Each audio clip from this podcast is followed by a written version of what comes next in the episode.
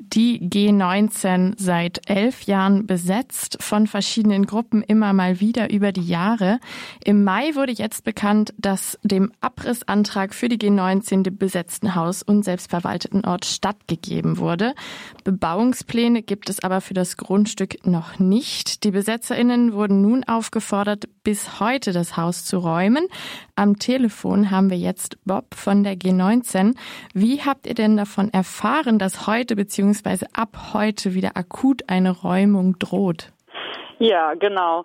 Also wir haben am 12. Juni eine E-Mail bekommen von Johannes Platt. Das ist der Architekt, der im Auftrag von Walter Hafner agiert und mit dem wir bisher eben auch den ja, mehr oder weniger unerfreulichen Kontakt hatten. Der hat eine E-Mail geschrieben, ähm, wo ja zahlreiche Vorwürfe drin waren, ähm, also, dass wir irgendwie sehr dekonstruktiv kommuniziert hätten und dann eben dieses Ultimatum, dass wir bis heute das Vorderhaus und die Beikitchen, also ähm, das kleine Häuschen im Hinterhof, leer zu räumen haben und abrissbereit zu übergeben haben.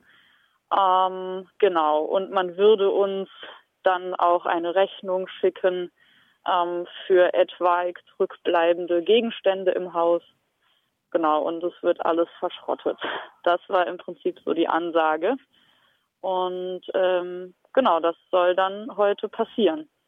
Die Mahnwache ist heute schon ab 8 Uhr gestartet. Wie sieht's denn gerade aus? Ist da von Räumung schon eine Spur zu sehen? Ähm, nein, bisher ähm, zum Glück absolut gar nicht. Es sind schon ein paar Leute hier. Ähm, es ist aber aktuell alles sehr entspannt, alles ganz ruhig. Ähm, ja, wir harren jetzt der Dinge, wir warten, äh, wie es weitergeht.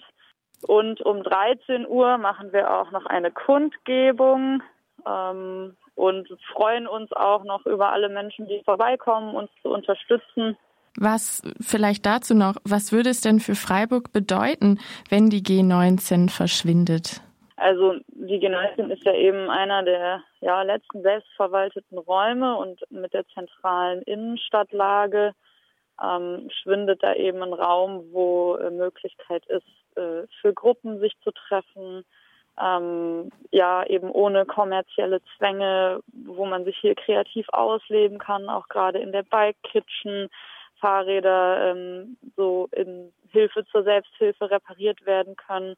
Ähm, es geht ein äh, Ort der politischen Vernetzung und des Austausches verloren. Ähm, ja, und auch ein Ort, wo, wo aktiv ähm, ja, Unterdrückungs- und Diskriminierungsformen diskutiert, reflektiert werden äh, und versucht werden abzubauen. Ähm, also der Ort ist einfach letzten Endes ganz viel, nicht nur für Gruppen, einfach auch für einzelne Menschen ähm, genau, der einfach super viel bietet und das haben wir sonst in der Innenstadt nicht mehr. Ja, also jetzt ist gerade auch äh, gestern der letzte Tag Späti gewesen, also die selbstverwalteten äh, Räume schwinden hier und in der Innenstadt ist dann nicht mehr so viel übrig. Ja, und da haben wir echt keinen Bock drauf, sage ich mal so. Mhm mal mit einem Blick in die Zukunft, seht ihr denn noch Chancen darin, auch mit dem Besitzer beziehungsweise mit dem Architekten nochmal in Kontakt zu treten, beziehungsweise da auch nochmal vielleicht, oder seht ihr da vielleicht auch noch die Chance, nochmal ins Gespräch zu kommen? Also das kann ich ganz schwer sagen. Ähm, also es ist so, dass die Kommunikation von Seiten des Architektes, also wir hatten eigentlich eben keinen direkten Kontakt zu dem Eigentümer. Ähm, das ging alles immer über diesen Architekten. Ähm, die Kommunikation war von seiner Seite immer sehr aggressiv und ähm, ja, wir wurden da eigentlich auch massiv unter Druck gesetzt. Auch Einzelpersonen wurden unter Druck gesetzt, ähm, dass sie irgendwie Namen rausgeben sollen, Personalien.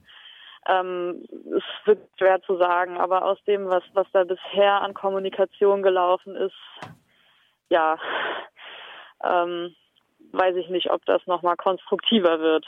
Wie oder was ist euer Plan für die nächste Zeit, wenn heute zum Beispiel nicht geräumt wird? Naja, also ich meine, die G19 und Bikitchen haben insgesamt äh, viele Pläne. Also ich meine, während der Zeit der Pandemie wurde in dem Vorderhaus wahnsinnig viel gemacht und es ist wieder neu belebt worden. Es gibt ganz viele neue Gruppen, die da drin sind und die alle irgendwie so Pläne haben.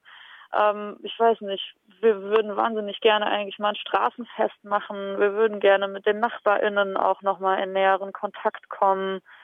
Ähm, es waren auch so Sachen geplant ähm, wie das Haus irgendwie nachhaltig mit Wasser zu versorgen. Also irgendwie so in alle Richtungen ähm, gibt es eigentlich Pläne. Und das ist natürlich jetzt alles gerade unklar, aber wir haben eigentlich Lust und möchten das weiter gestalten. Wir möchten den Ort erhalten, beleben und hier ähm, einfach einen Raum für alle, die möchten, schaffen und die ja mit uns daran arbeiten wollen, Hast du jetzt noch eine letzte Botschaft an die Hörerinnen von Radio Dreieckland?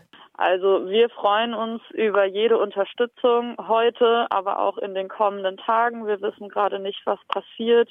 Aber alle, die zwischendurch mal Zeit haben oder auch länger Zeit haben, kommt vorbei, unterstützt uns. Wir sind mit der Mahnwache vor Ort, sind immer Leute da. Ähm, genau, wir freuen uns.